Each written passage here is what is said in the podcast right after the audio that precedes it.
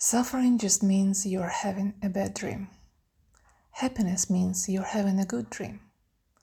Enlightenment means getting out of the dream altogether. It is your show.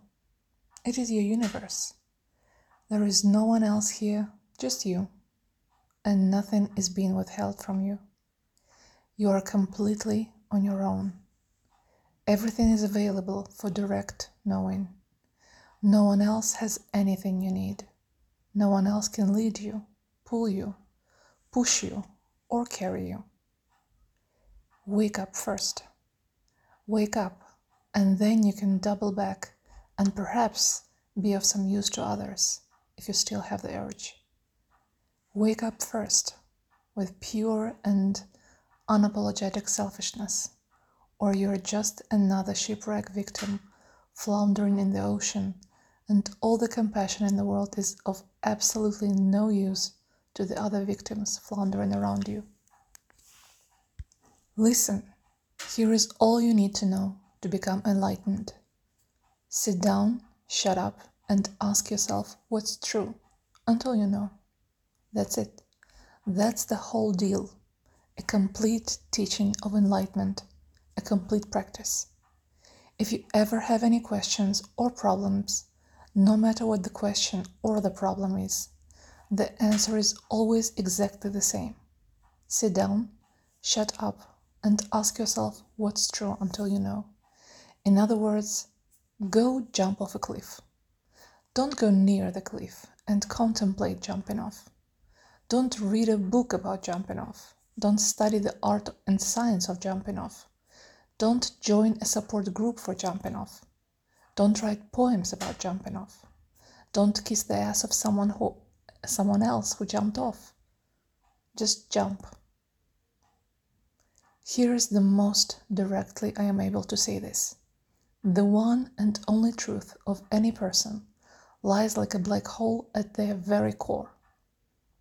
And everything else, everything else is just the rubbish and debris that covers that hole.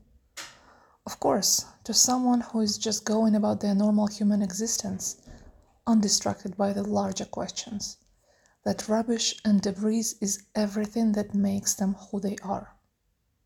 But to someone who wants to get to the truth, who they are is what's in the way.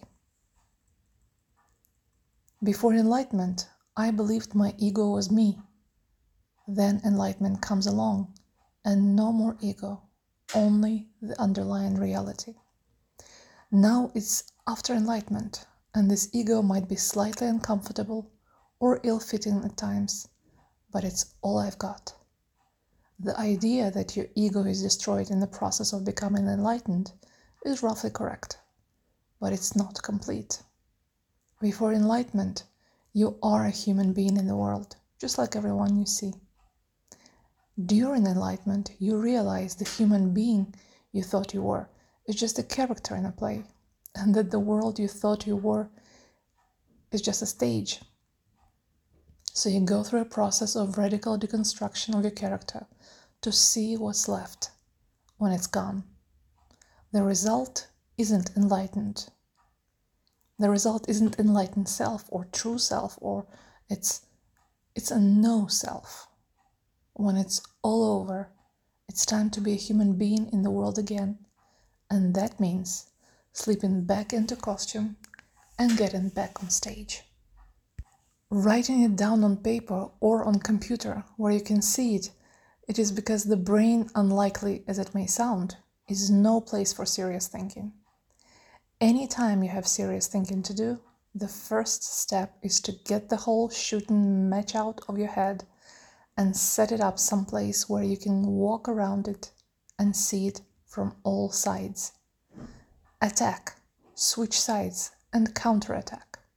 You can't do that while it's still in your head. Writing it out allows you to act as your own teacher, your own critic, your own opponent.